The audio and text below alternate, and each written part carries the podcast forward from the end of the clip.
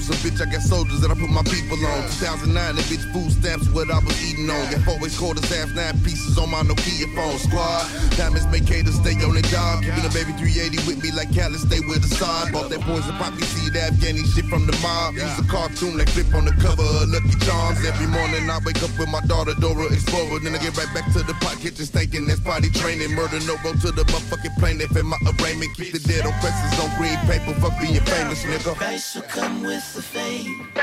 Flowers cover the grave. Power, love, and loyalty. Wash me clean today. Industry got you sleep, but bitch, I woke, I know the devil. These niggas be falling off every day like Ace Hood, Rolly Bezel. Niggas don't understand that 360 mean a percentage of every income stream. That record ain't no numbers, you triple your management and your legal team. Uh, I'd have been dropped before, talked about it, rolled off before. Hard on my sleeve in the ATF at my mama though. The small door told me, Freddie, fix up your posture, bro. Walk tall and never show niggas more than they gotta know.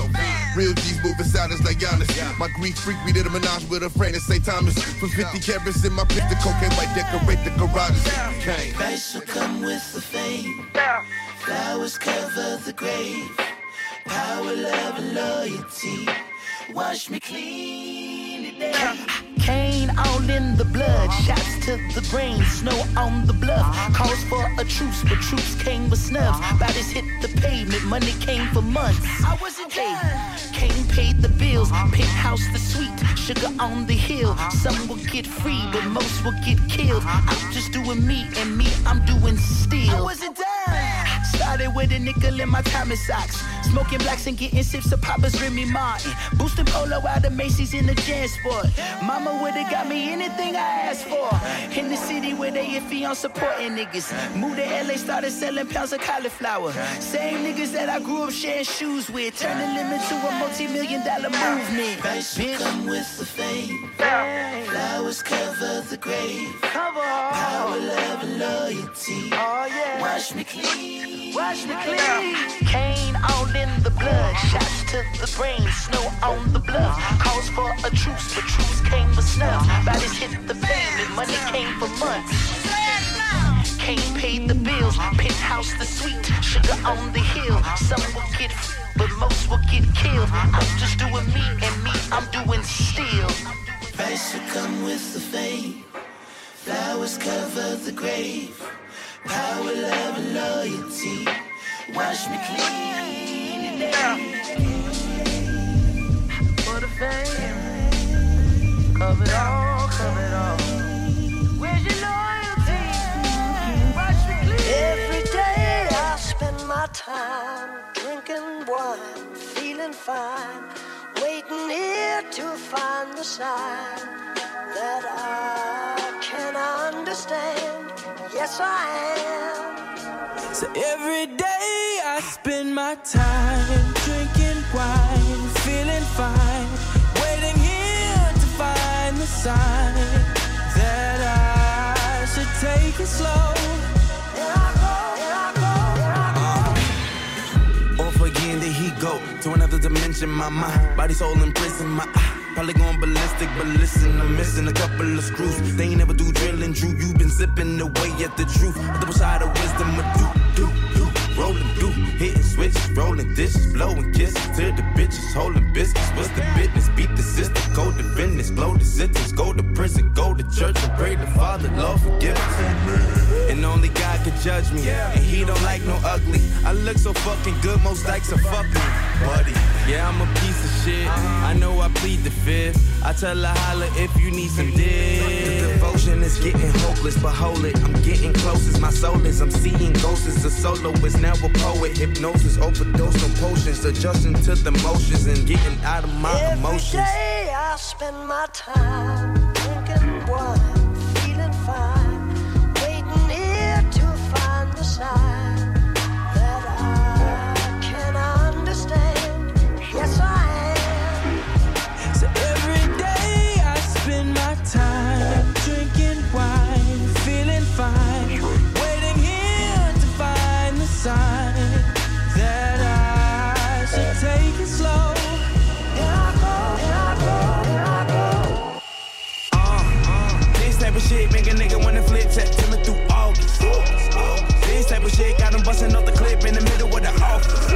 To the bosses.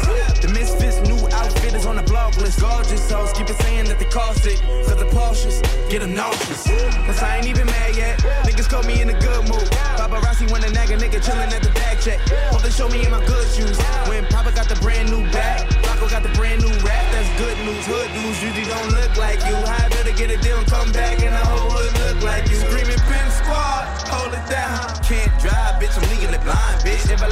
It's up to me to decide. Shit, niggas copping guns like they legal to buy. The only key to survive and get a piece of the pie is to agree with a lot or just believe a facade, bitch. And I'll be fine, just a drinking my wine, bitch. I got the love birds chirping at the window, but I don't need love no more. I'll be fine, sipping wine, taking time slow. I got the love birds chirping at the window, but I don't need love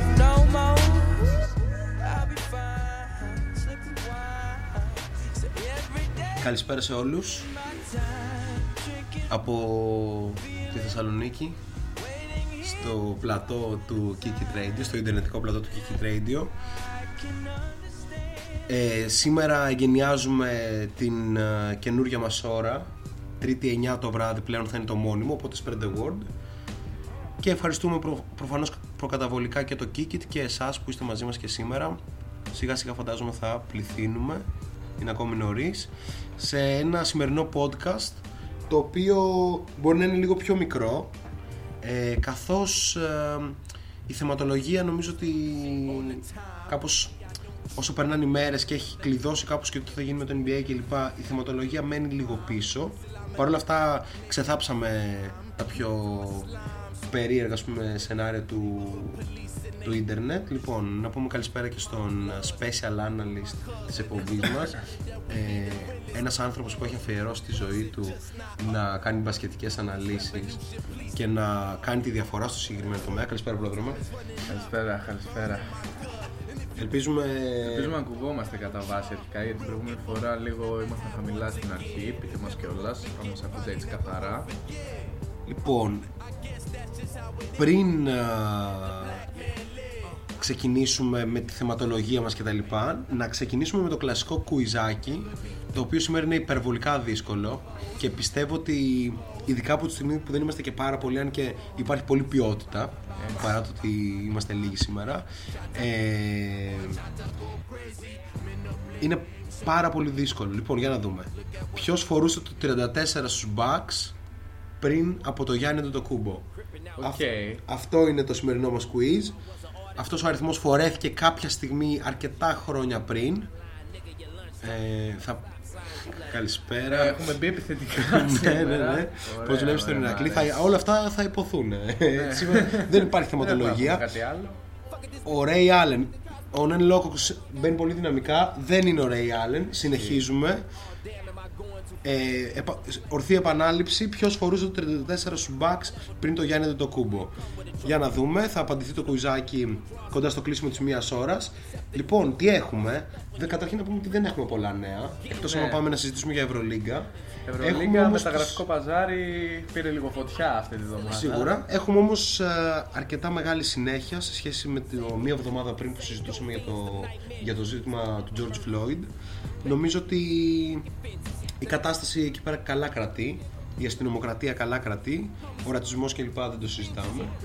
Ε, και εμένα αυτό που θα ήθελα κάπως να συζητήσουμε σήμερα έτσι ως έναρξη θα πω ότι μου έχει κάνει ιδιαίτερη εντύπωση η στάση πάρα πολλών αθλητών του NBA η εξαιρετική στάση δηλαδή ας πούμε ο Jalen Brown ε, που οδήγησε μέχρι την Ατλάντα για να πάει στην πορεία ο Μάρκους Σμαρτ που βρέθηκε σε πορεία στη Βοστόνη ε, ο Ντάμιαν Λίλαρντ στο Καντέρ. Oakland πάρα πάρα πολύ ε, Επομένως, νομίζω ότι αρχικά συζητήσουμε για την θετική στάση των αθλητών. Καλά, ο LeBron James το έχει πάρει επ' ώμου. Ναι, Δεν συζητάμε. ο LeBron James το έχει πάρει επ' ώμου και το έχει πάρει επ' ώμου πολύ καιρό μαζί με άλλους για να βάλουμε και τους προπονητές μέσα Steve Kerr, Greg Popovich νούμερο ένα εδώ και πολλά χρόνια σε αυτή τη φάση ε, αλλά είναι ένα άλλο ζήτημα το να πεις εντάξει δεν περιμένω το LeBron James να κατέβει στον δρόμο Ναι, αυτό που λέγαμε και την προηγούμενη εβδομάδα. Παίζει να είναι προφανώς. ωριακά επικίνδυνο Ναι, ναι. Καλά, ισχύει. Ε, Ε, διάβασα κάτι πάρα πολύ ωραίο στο Ιντερνετ σήμερα.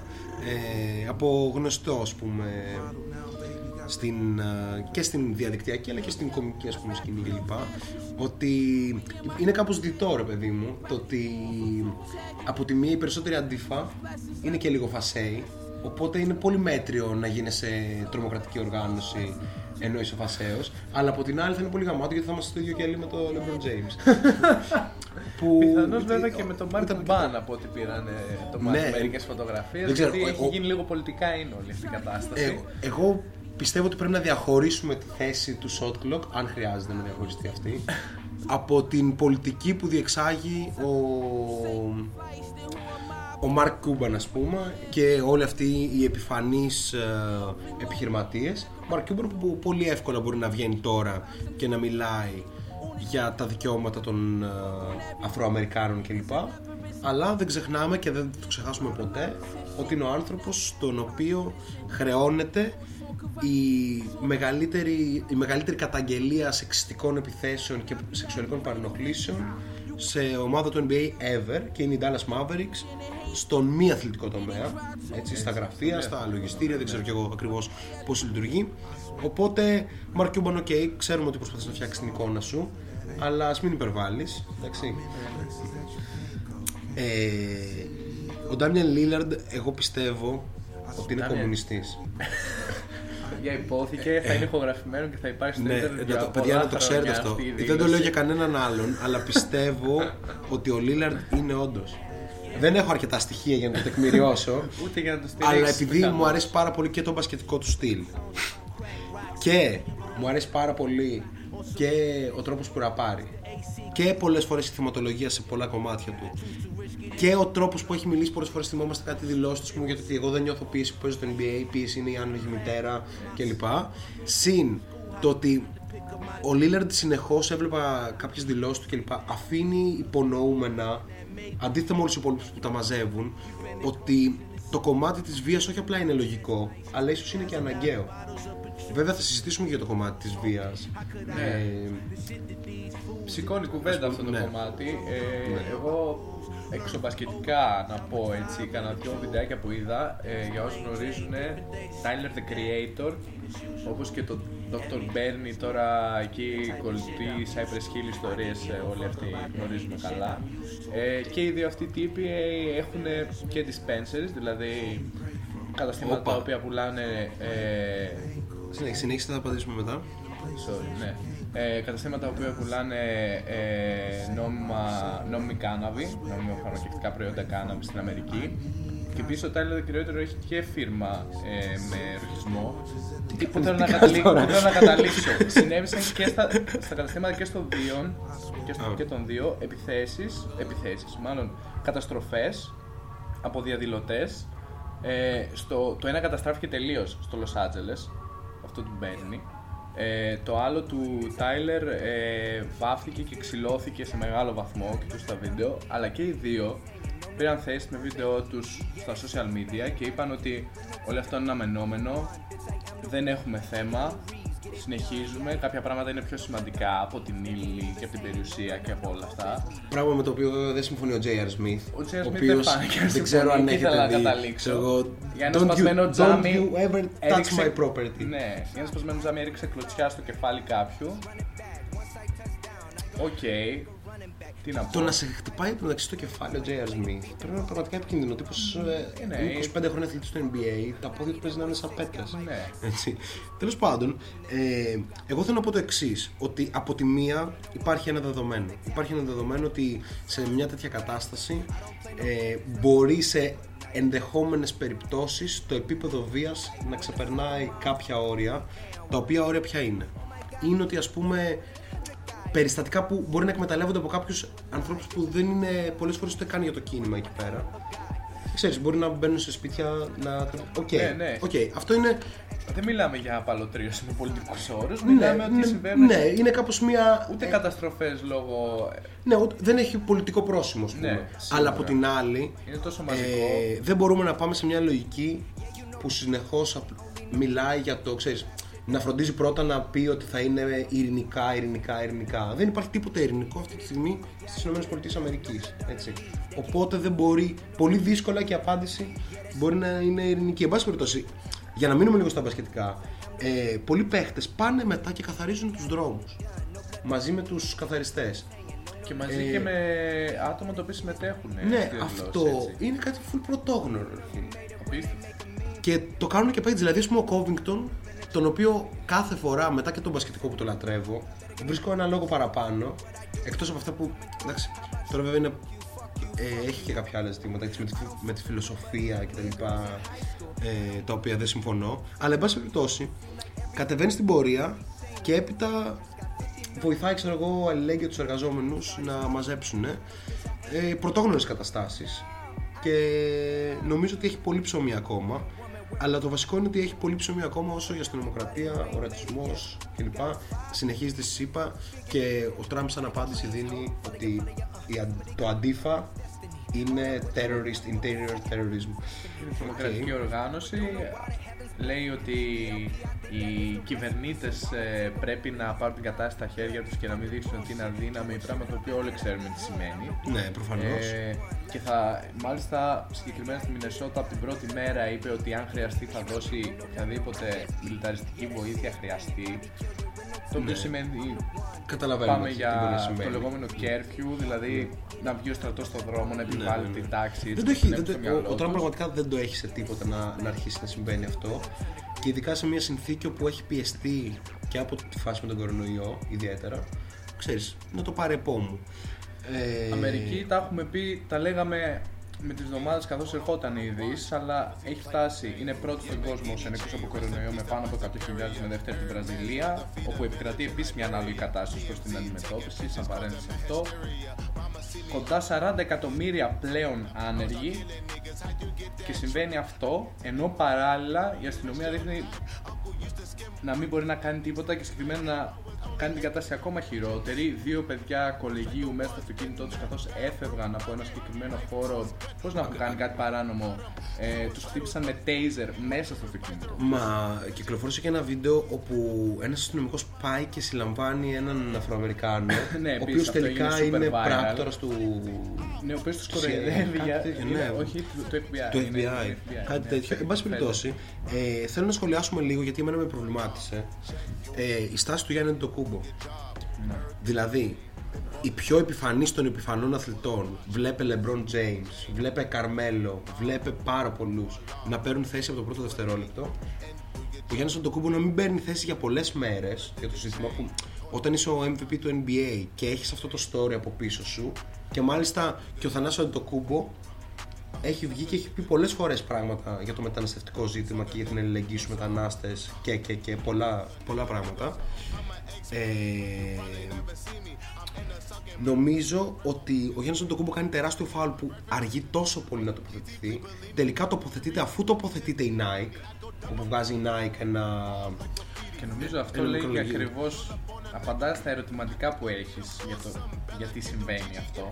και καταλήγω τελικά ο Γιάννης Αντοκούμπο βγαίνει και τι λέει; Ε, enough is enough από έναν άνθρωπο δηλαδή που μεγάλωσε με τους χειρότερους όρους και θα μπορούσε πραγματικά σε αυτό το πεδίο να είναι role model και έχοντας και τον αδερφό του που έχει προσπαθήσει να πει αρκετά πράγματα εγώ το, το λέω πραγματικά ότι ο, Γιάννης, ο, ο Θανάσης Αντοκούμπο έχει πει ορισμένα πράγματα που δεν περίμενα τουλάχιστον να πει και πραγματικά επειδή εμένα ο, ο Γιάννης μου φαίνεται πάρα πολύ ξύπνιος δεν μπορώ να εξηγήσω ότι απλά βγαίνει και λέει enough is enough.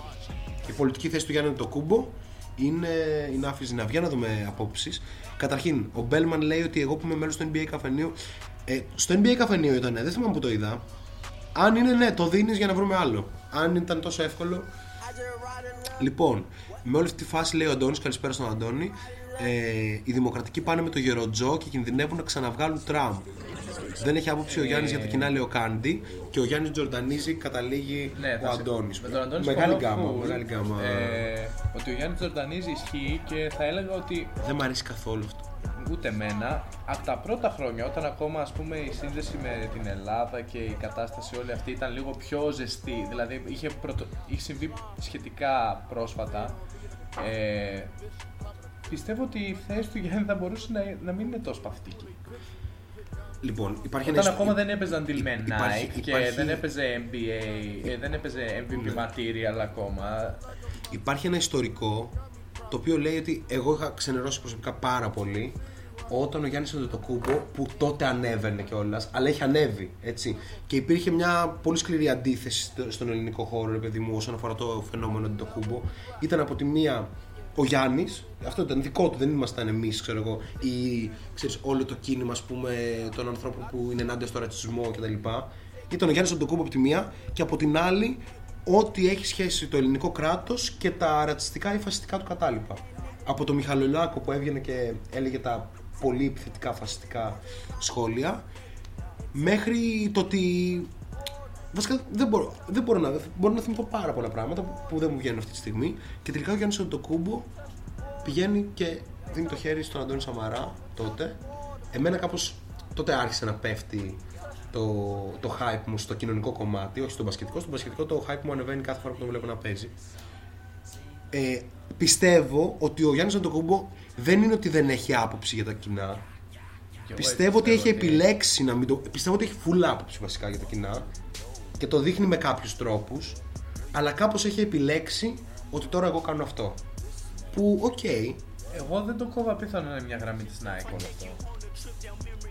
Ε, το βλέπουμε και από τον Τζόρνταν ο οποίος έπρεπε να βγάλει ντοκιμαντέρ όπου υπογραμμίστηκε με κόκκινα γράμματα η στάση του τότε με τον ε, κυβερνήτη, τι ήταν, ε, γεωψιαστή, δεν θυμάμαι, που δεν στήριξε και όλη αυτή ας πούμε η κατακραυγή, το αρνητικό κομμάτι το οποίο βγήκε πέρα από τα του τζόγου και αυτά που εντάξει περνάνε λίγο πιο στα ψηλά βγαίνει τώρα και λέει enough is enough και όλα τα συναφή λοιπόν, με ένα κειμενάκι. να πω κάτι. Το enough is enough δεν είναι κακό. Όχι, ίσα ίσα. Απλά δεν περιμένεις αυτό από, ξέρεις, τι είναι ο ο Γιάννης Τοκούμπο αυτή τη στιγμή. Είναι το νούμερο ένα όνομα μετά τον LeBron James που κάπως έχει κατοχυρωθεί εκεί πέρα τα τελευταία 15-20 χρόνια.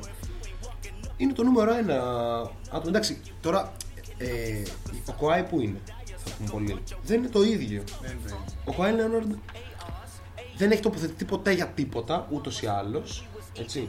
Και δεν υπάρχει κάποιο background, ρε παιδί μου, που να λέει. Εν πάση περιπτώσει, εγώ νομίζω ότι χρειάζεται μια κριτική γιατί τελικά ο Γιάννης τοποθετήθηκε.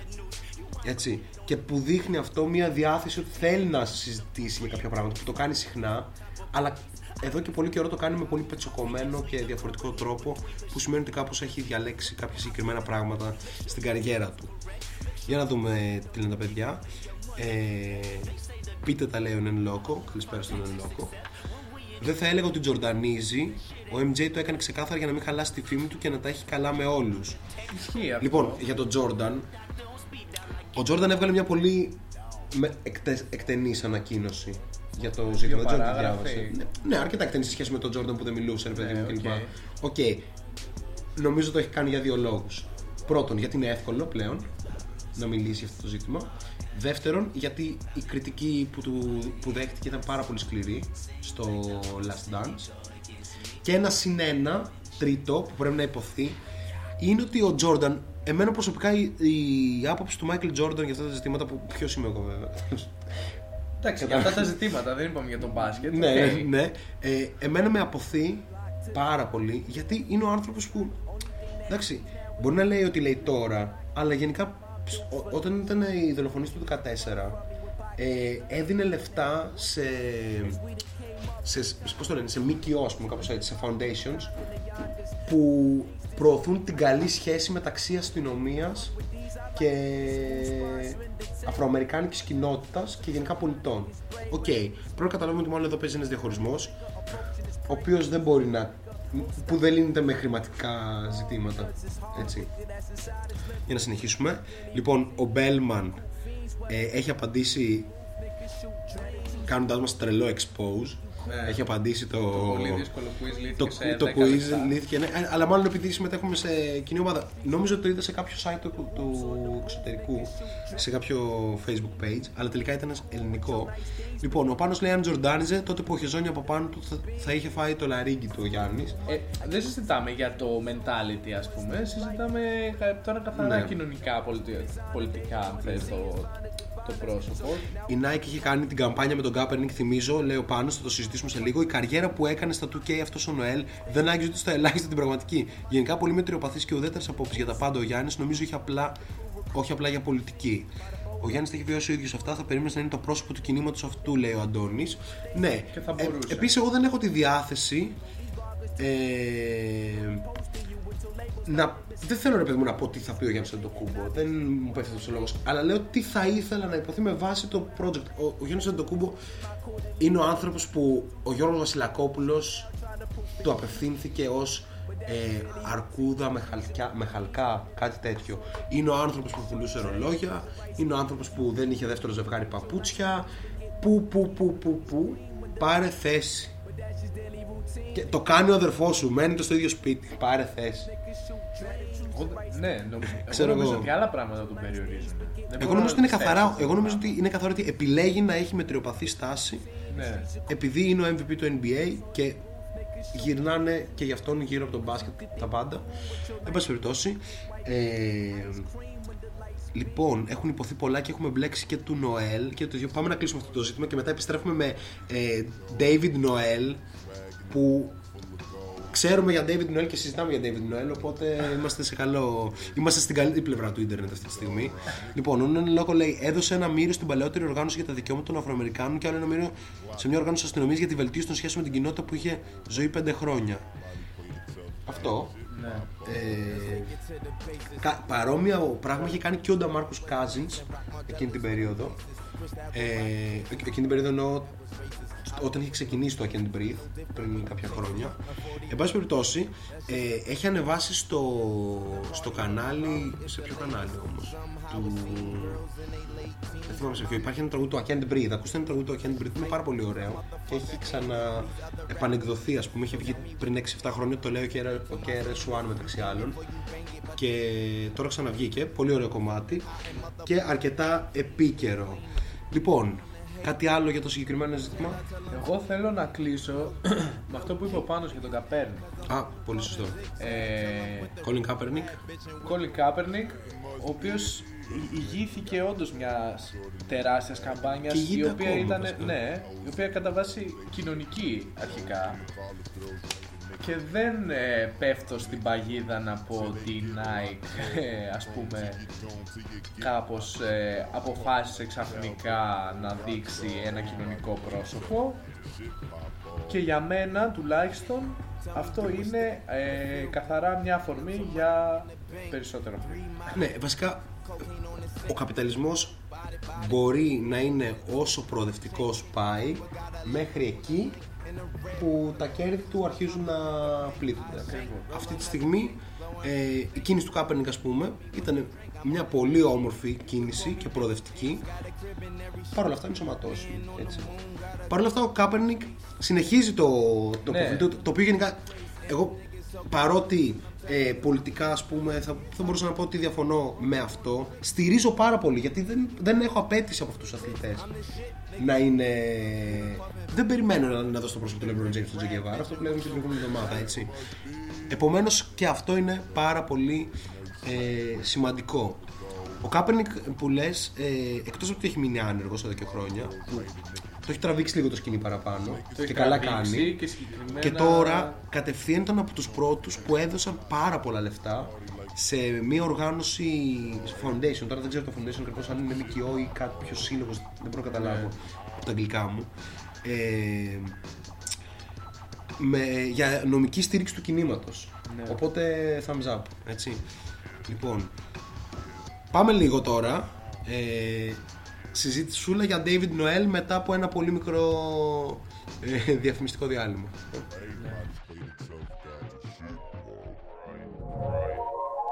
Yeah. Can you feel it?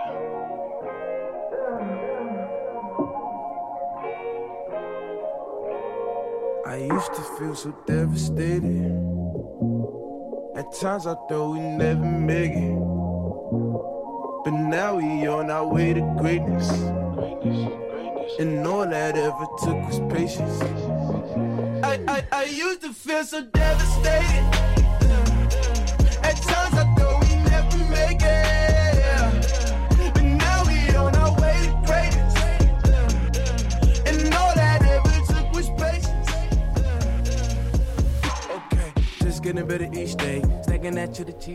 Λοιπόν, ε, είναι πασιφανές ότι είμαστε το podcast με τα μικρότερα διαλύματα. Απλά κάπως... Ενώ φαντάζομαι ότι ο περισσότερος κόσμος κουράζεται και ειδικά στο 2 είναι σε φάση κλείστε. ε, εμείς συνεχίζουμε, οπότε πάμε γρήγορα στο επόμενο θέμα, το οποίο άνοιξε. Λοιπόν, λέει ο Σοφάδο ότι η καριέρα που έκανε στο 2K ο Νοέλ δεν άγγιξε ούτε στο ελάχιστο την πραγματική. Τι καριέρα ακριβώς έκανε στο 2K ο Νοέλ; Ναι, εγώ δεν, δεν ξέρω. Ε, εγώ πόσο ξέρω, νομίζω ότι έχει παίξει μία σεζόν στο NBA στους Bucks. Ε, είχε 2,7 πόντους, 1,8 rebound και μία assist. Προφανώς το έψαξα για να το, για να το τσεκάρω. Ε, δεν είχα ιδέα ποιος είναι. Είχε το 34 βέβαια, που εξελίχθηκε η εξέλιξή του μετά ήταν αρκετά καλή. Ε, ναι, θα πούμε και για Νέρλενς Νοέλ. Ναι, δώστε θεματολογία. Πάμε, γράψτε τι θέλετε να πούμε σήμερα. λοιπόν, ε, Εν πάση περιπτώσει, μήπως τον μπερδεύει με τον Γκάρι Νίλ ο Σοφάδα. Α μας πει, βασικά ο Σοφάδα πολύ σπάνια μπερδεύει πράγματα βέβαια. Αν και δεν ξέρω ποιος είναι, πρέπει να μάθουμε ποιος είναι. Σοφάδα. Πες άμα μας θες ποιος να μας είσαι, πεις στείλε ποιος είσαι, PM. αλλιώς στείλε PM. Έχουμε απορία. Είναι, μπαίνει πάντα πρώτος, φεύγει πάντα τελευταίος. Είναι απίστευτο. Λοιπόν, ε, εν πάση περιπτώσει, αυτός είναι ο David Noel, ο οποίος ήταν το προηγούμενο 34. Έπαιζε Α, το, ελεύθερα γιατί για τα τις έπαιζε. τάπες. Σωστό, σωστό. Ε, νομίζω ότι έχω εικόνα. Όντως. Έχω εικόνα, αλλά για 2K, όχι για 2K, για NBA Live. Ναι, οκ. Ναι, γιατί είχα ξεκινήσει με τους Bucks κάποτε, γιατί μου άρεσε πάρα πολύ ο Michael Redd. Πάμε λίγο από σένα.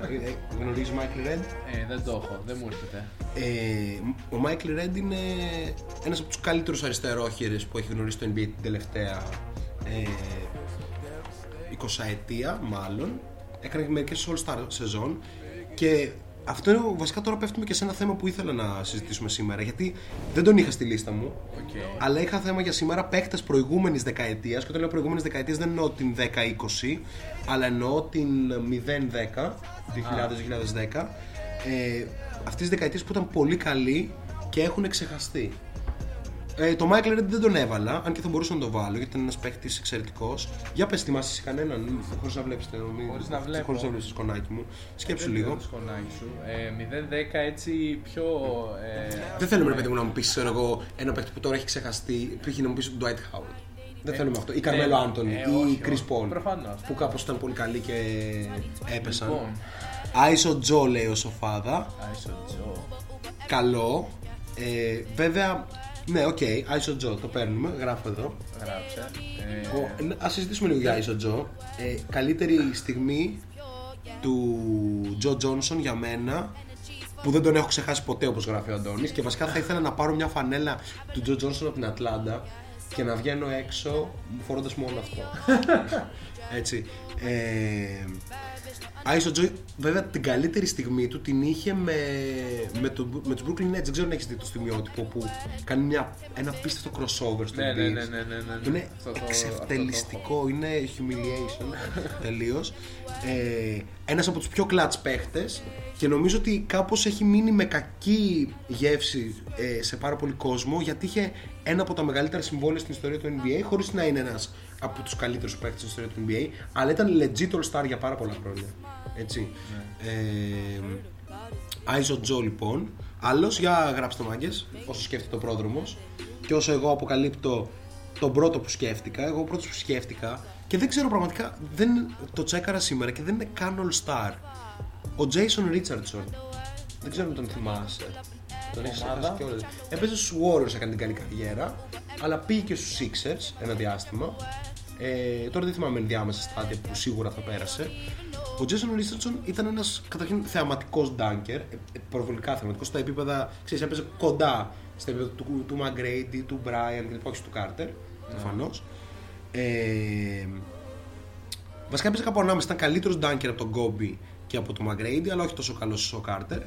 Και είχε μια πολύ decent καριέρα με 17 πόντους μέσω όρο και είχε και μερικές χρονιέ με 20 κλπ. Και επίσης, διορθώστε με αν κάνω λάθος γιατί παίζει να λέω μεγάλη μαλακία αυτή τη στιγμή. Ε, αλλά έχω την εντύπωση ότι μία χρονιά, το είχαμε πει, ε, υπήρχε μια ομάδα των Warriors που τρεις παίχτες είχαν πάνω από 20 πόντους. Ήταν ο Josh, Jason Richardson αυτό. Α, όχι, δεν ήταν. μάλλον. ήταν ο Μόντα Έλλης, επίσης παιχτάρα που έχει ξεχαστεί. Ε, ήταν ο Στέφεν Τζάκσον, επίσης παιχτάρα που έχει ξεχαστεί. Και μια ultimate παιχτάρα που έχει ξεχαστεί, Baron Davis. Αυτό τα έλεγα και με πρόλαβε. Εντάξει, τι να λέμε. Αλ Χάρινγκτον, παιδιά, έτσι, έτσι να πέφτουν τα ονόματα. Πάμε λίγο. Ε, φίλε, ανέφερα τον Baron Davis νομίζω και στο προηγούμενο podcast όπου λέγαμε για ένα κάρφωμα στον Κυριλέγκο Ναι, ναι, που έβλεπα ναι, ναι, ναι. πρόσφατα ξανά και το βλέπω πάρα πολύ συχνά αυτό το κάρφωμα, είναι εντυπωσιακό. Ήταν ο Baron Davis, ο Westbrook πριν το Westbrook. Ναι και με, με χειρότερα σωματικά χαρακτηριστικά θεωρητικά. Προφανώς, προφανώς, προφανώς. Είναι απίστευτο. Και επίσης ο δεύτερος που το θυμάμαι νομίζω και εγώ από NBA Live. Ζερμένο Λί. Λοιπόν, έλα, μην μου κλέβεις τώρα, ρε φίλε. Μην, κάνεις, έχουμε. μην αντιγράφεις. Το είχαμε. Πλέον δεν το έχουμε, γιατί το Λοιπόν, θα συζητήσουμε σε λίγο για το Ζερμένο Νίλ επειδή Ναι, το ναι, έχω ναι, ναι, ναι. στα γραμμένα. Ε, για να δούμε. Άισο Τζο είπαμε. Δεν ξεχνιέται ο Άισο Τζο. Τζέι Ρίτ έρωτας από τον Ενλόκο. Σαμ Κασέλ αδικημένος και ξεχασμένος. Όσο παδό του Μινεσότα. Έχω να πω ότι ο Σαμ Κασέλ είναι πάρα πολύ υποτιμημένος παίχτης. Και οι περισσότεροι το θυμούνται όσο παίχτης που ήταν τύπου ενδέκατος στην ομάδα των, ε, των Celtics που πήρε το πρωτάθλημα. Αλλά στην πραγματικότητα ο Σαμ Κασέλ ήταν ένας εξαιρετικός βασικός point guard. Εντάξει, όχι υπερβολικά υψηλού επίπεδου τύπου top 5 point guard, αλλά decent 100%. Τύπου θα μπορούσα να πω ότι ο Sam Cassell στο σήμερα είναι ο... George Hill. Ναι, θα πω αυτό. Όχι στο στυλ παιχνιδιού, Ναι, όχι. αλλά σε αυτό που κατάλαβες, σε αυτό που δίνει, ρε παιδί μου. Ε, για με- λοιπόν, ο Αντώνης είναι πάντα μέσα στο μυαλό μας. Ο Κένιον Μάρτιν θα ήταν το νούμερο ένα στη λίστα μου. Ο Κένιον Μάρτιν ήταν πραγματικό κτίνος που έχει γίνει μία φορά All Star και οι αριθμοί τους στην καριέρα του ήταν κάπως ψιλομέτριοι, τύπου δο- 13 πόντοι, 7 rebound, 12 πόντοι, 7 rebound, κάτι τέτοιο. Κένιον Μάρτιν θυμάσαι καθόλου; Όχι Άρχισες πολύ. πιο μετά το NBA εσύ. δεν- Ε, δεν εμείς άρχισες- στα χωριά τώρα εκεί, Ναι. το ίντερνετ Καλά. ήρθε το Ναι. 2009 ας πούμε. δεν Ε, ξέρω. Κένιον Μάρτιν, ο οποίος ήταν και νούμερο 1 του draft, έτσι, ε, κάποτε και προσπάθησε να κάνει μια μεγάλη καριέρα, δεν του βγήκε ποτέ. Έλα ρε φιλέ, όλη μου η λίστα είναι εδώ, ο Brad Miller, ναι. Τα δίνουνε. Ναι, Brad Miller. Ο Brad Miller, εγώ αυτό που δεν ήξερα για τον Brad Miller που είναι το νούμερο 2 στη λίστα, ε, decent καριέρα, νομίζω έχει παίξει και Εθνική Αμερικής. Ε, αυτό που δεν θυμόμουν καθόλου είναι ότι ο Brad Miller είχε γίνει δύο φορές All Star. Ο Brad Miller ένας έτσι, ε, παλιακός center που όμως είχε και ένα εξαιρετικό σουτάκι από 4,5 μέτρα ας πούμε, το οποίο το αξιοποίησε για αρκετά χρόνια παίζοντας αν θυμάμαι καλά σε Σακραμέντο και Houston πρέπει να πέρασε ένα διάστημα κλπ. Λοιπόν, για να δούμε τι άλλο λέμε. Σαρίφ Αμπτούρ Ραχίμ. Ναι, ε, ο Σαρίφ Αμπτούρ Ραχίμ έχει και το ρεκόρ, νομίζω, καλύτερον, ε, καλύτερο ποσοστό σε free throws. Νομίζω έχει μια φωνή του 96%. Ρίχνοντας πολλές βολές, έτσι, όχι τέτοιο. Ο Κασέλ δίνει τίτλους Rocket σαν rookie. Αυτό το έχει κάνει ο Magic και ο Κασέλ. Έχουμε να σχολιάσουμε; Όχι. Όχι. Λοιπόν, ε, πάμε Jermaine O'Neal, μιας και το θυμήθηκες. Δεν μπορώ να καταλάβω για ποιο λόγο ο Jermaine O'Neal έχει ξεχαστεί και δεν θεωρείται από κανέναν. Γιατί, βασικά, γιατί δεν θεωρείται κάπως έτσι κοντά στο Hall of Fame; Τα, ναι, όχι τόσο κοντά, αλλά οκ. Ε, Ρε φίλε, ε, έχει κάνει μια χρονιά που ήταν ε, καταρχήν με τα κριτήρια του Hall of Fame που υπάρχουν σήμερα, έτσι. Όχι Ναι. με το τι, ποιο- τι θα θεωρούσαμε εμείς ότι στο Hall of Fame μπαίνουν μόνο οι υπερπαίχτες, το πάνθεον του μπάσκετ. Τρεις φορές All NBA, έξι φορές All Star, μία φορά δεύτερος ή τρίτος στο MVP race. OK. Και έπεσε στην Ινδιάνα. Ε, νομίζω ότι ο Jermaine O'Neal, έχοντας κάνει και μια σεζόν με 25 πόντους, 9 rebound, ξέρεις, Νομίζω ότι θα έπρεπε κάπως να μπαίνει πολύ σοβαρά στην κουβέντα ε, αυτή. Ε, θυμάσαι καθόλου Ζερμένο Νίλ. Καταρχήν ήταν πολύ πρωτοπόρο ο Ζερμένο Νίλ. Αυτό. Σουτάκια, ωραίες κινήσεις στο post. Άμα έλεγε σε κάρφωνα και στη μάπα. Αυτό, ε, α- αυτό, Ένα- εγώ αυτό θυμάμαι από το 2K, από Ναι, το ναι, ναι. 2K, από το live νομίζω. δεν νομίζω, Ε, αλλά ένα δεν all θυμάμαι around καλά. mentality έτσι γιατί έπαιζε και τα dreadlocks και λοιπά. Ναι, που- ήταν υπέροχο, υπέροχο. Φίλε, Ζερμένο Νίλ. Που θέλω τόσο πολύ μια μπλουζα Ζερμένο Νίλ. Πρέπει να, αυτό, αυτά είναι ρε φίλε τώρα. Πρέπει να πρέπει να τέτοια μπλουζάκια να βγαίνουν έξω. Αυτά είναι vintage. Λοιπόν, για να δούμε, γιατί συνεχίζει. Brand. Elton Brand πριν κουτσαθεί. Ο Elton Brand, παρότι είναι πολύ κακός, πάρα πολύ κακός general manager, είναι εξαιρετικ... ήταν εξαιρετικός παίχτης και στο NBA Live 2008 που είχε αρχίσει ήδη να πέφτει πάρα πολύ, κάπως τον είχε ένα αρκετά υψηλό rating. Δεν ξέρω γιατί. Ε, έχει γίνει ο All Star ο Elton Brand. Αν θυμάται κάποιος, θα το πει. Νομίζω μία ή δύο φορές. Bogut. Bogut. Bogut πριν τραυματιστεί. Μ' αρέσει ο Bogut. Και λέει ο, ο Και αυτό εκεί ήθελα να TNS. μείνω. Για πες. Υπερβολικά ωραίο throwback από το DNS. Ο Μαδάρα τότε το Bucks. Ο Μαδάρα. Πολύ, πολύ όμορφη ομάδα με κάποιο περίεργο τρόπο. Ναι, ναι, ναι, ισχύει. Να, Με πούμε, Jennings, Ellis, Red, Ιλιάσοβα και Bogut. Να πω κάτι γι' αυτό. Ο, ο Bogut καταρχήν, ή Bogat, δεν ξέρω ποιο είναι το σωστό. Ναι, και εγώ δεν είμαι σίγουρος. Ε, νομίζω μιλάμε επίσης για νούμερο 1 του draft. Ή υπερβολικά υψηλό pick, εν πάση περιπτώσει. Να το τσεκάρω. Δώστε μου ένα δευτερόλεπτο. Βασικά όχι, γιατί ακούω τα πλήκτρα.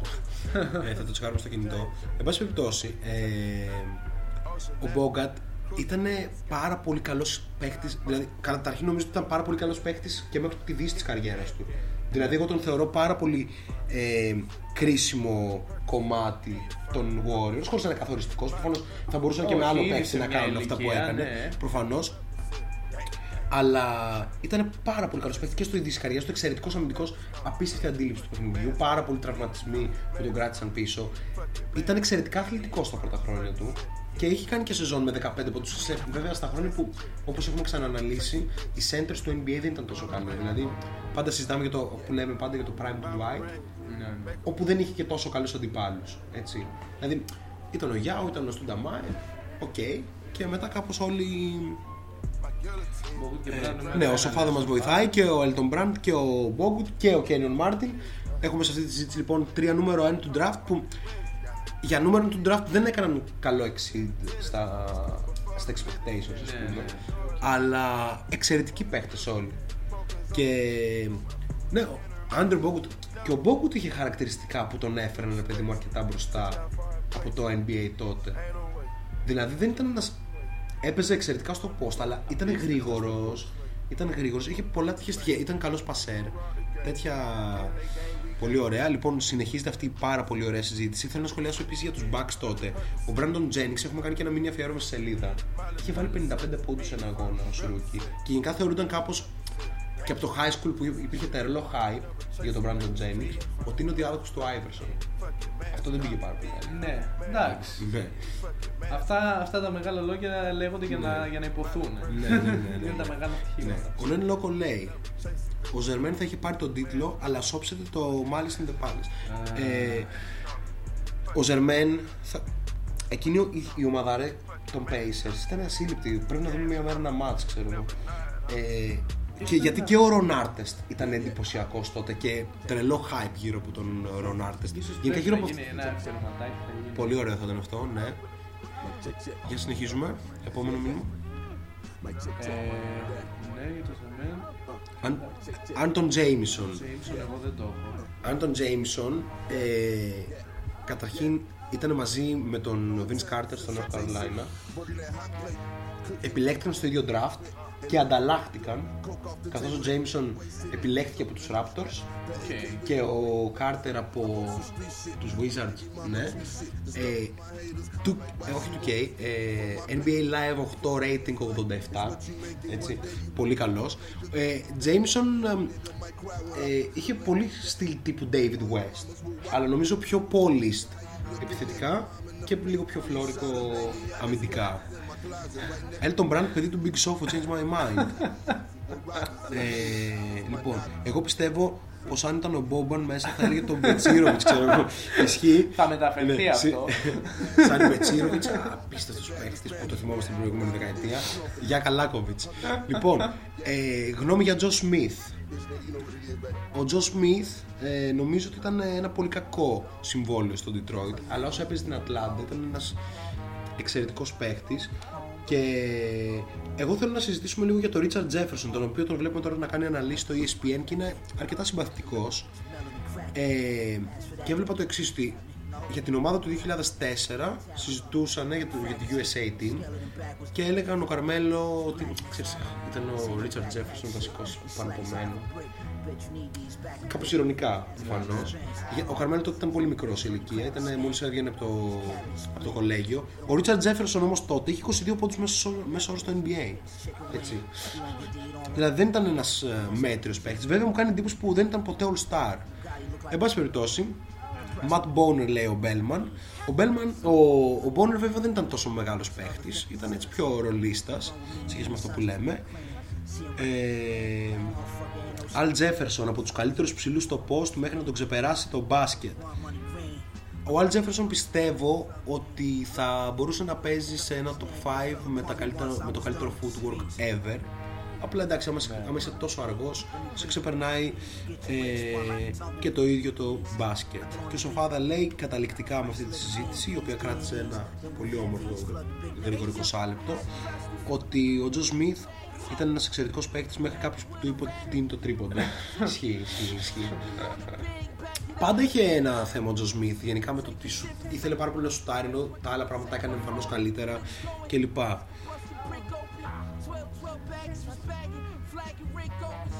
Ο Σοφάδα μας λέει και για τον Ριπ Χάμιλτον. Ναι, ισχύει. Πάμε για ένα μουσικό διάλειμμα και επιστρέφουμε με περισσότερα. Young niggas that take your life. Niggas never change. Prick come through and spill your brains. Us. Mm. Oh, oh. Us. Mm. Oh, oh. Mm. Us. Mm. Oh, oh. Us. Mm.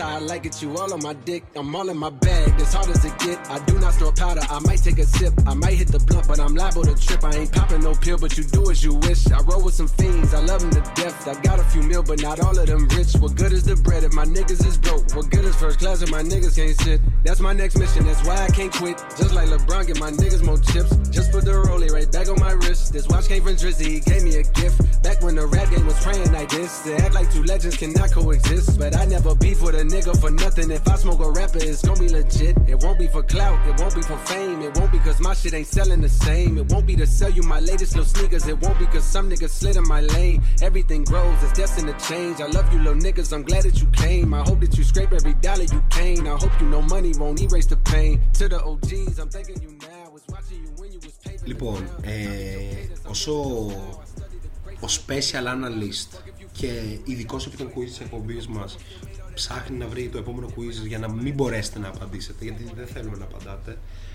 Ε, εγώ θα κάνω μια μήνυ ενημέρωση έτσι για να έχουμε μια εικόνα και για την επιστροφή του WNBA και για τα σενάρια που παίζουν γι' αυτό. Ε, καθώς νομίζω ότι είναι αρκετά μια κρίσιμη περίοδος αυτή για, το, για, τη- για τη γυναικεία λίγα με την έννοια ότι δεν ξεχνάμε ότι ερχόμαστε σε μια κατάσταση όπου έχει γίνει ήδη η νέα CBA ε, είχαμε αύξηση αγώνων, είχαμε αύξηση αγώνων στο E ESPN, είχαμε αύξηση salary cap, επομένως μιλάμε για μια κατάσταση όπου ανέβαινε και οι αθλήτριες ε, θα βρισκόντουσαν σε αρκετά καλύτερη κατάσταση.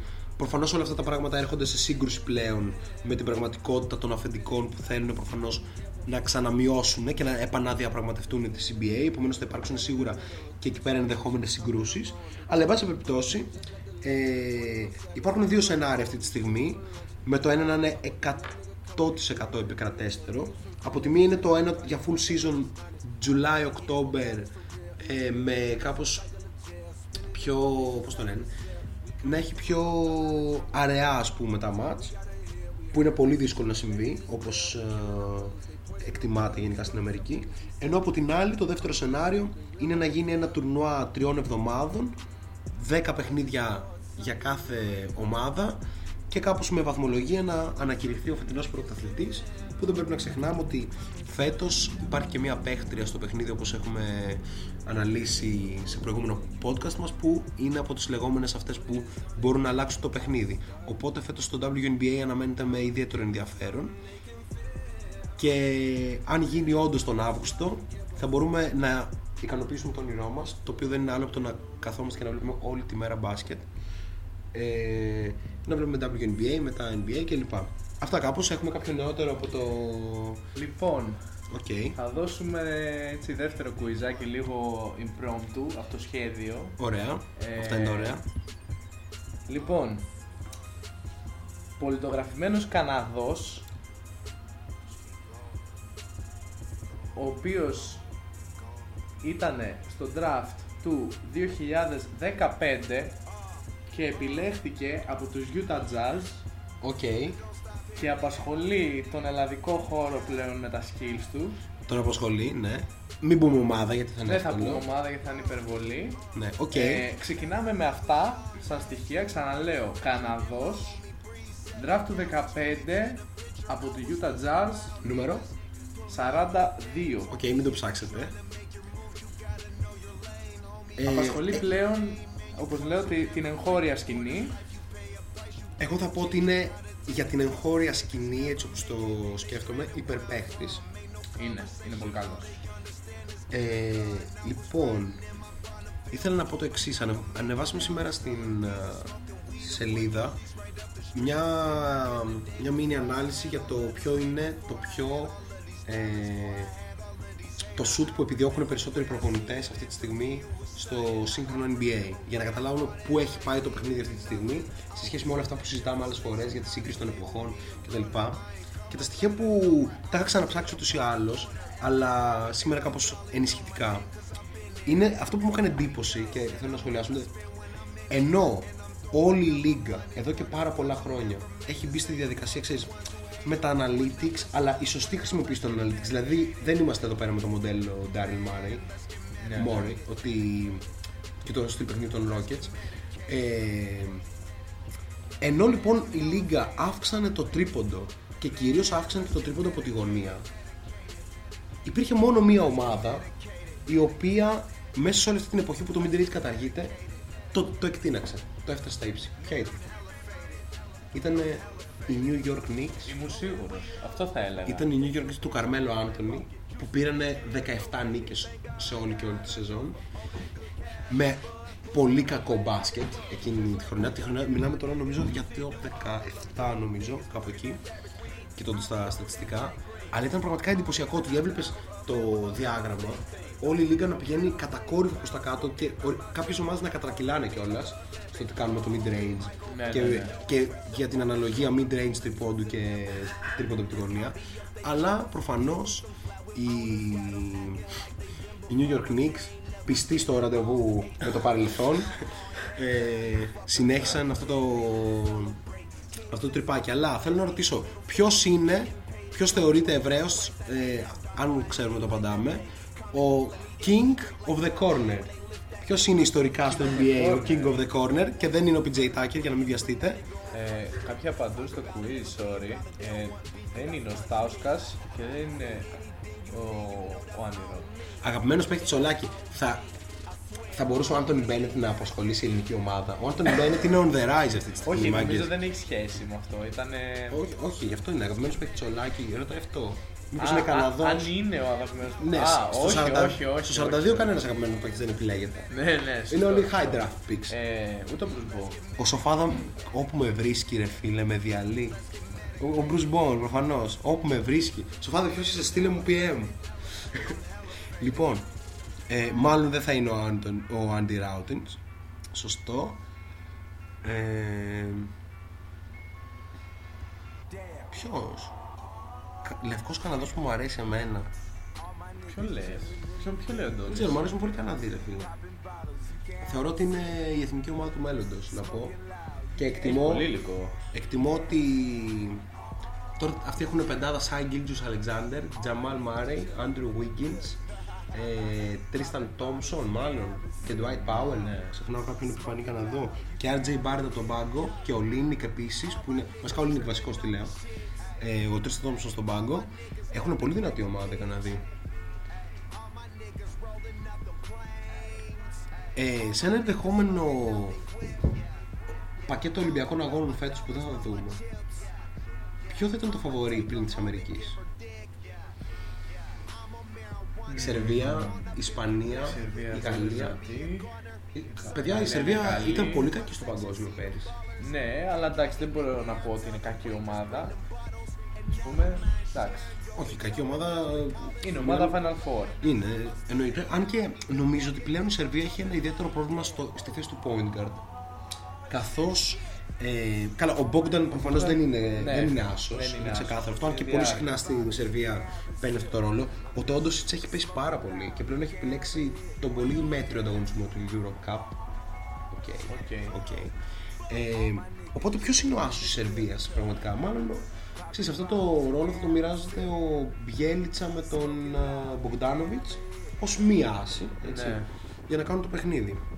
Και η Αυστραλία θα Αυστραλία ήταν πολύ θα δυνατή. πεις, Η Αυστραλία καλή. θα είχε, τι θα είχε, θα είχε Ben Simmons στον άσο, ε, Μάθιου Ντελαβεντόβα, κάπως έτσι Ναι, να ναι, κάνει ναι. το. τέτοιο. Στο 3 τι θα είχε. Ε, Ε, είναι και ο Irving Αυστραλός, αλλά είναι, Καλά. έχει επιλέξει την Εθνική Αμερικής. Θα είχε στο 5 Thon Maker. όπου πρόσφατα μου πέταξε κάπου στα social media ένα εντυπωσιακό κάρφωμα. δεν- Τώρα δεν θυμάμαι τι αγώνα ήταν. Τη Ιαπωνίας ο Ποθόν Μέικερ πατάει στις βολές Ναι, με ναι, φόρα ναι. από το Ο- ρε, κέντρο. ο Thon Και οι Maker. Ιάπωνες απλά κάνουν στην Α, ο, άκρη. ο, Ι- ο Joe Ingles είναι το Ναι, ο τριάρι. Patty Mills Joe- και ο ο- Joe Ingles είναι το τριάρι. Ε, ο Patty Mills, ναι, ωραία, Εντάξει, οκ. βέβαια.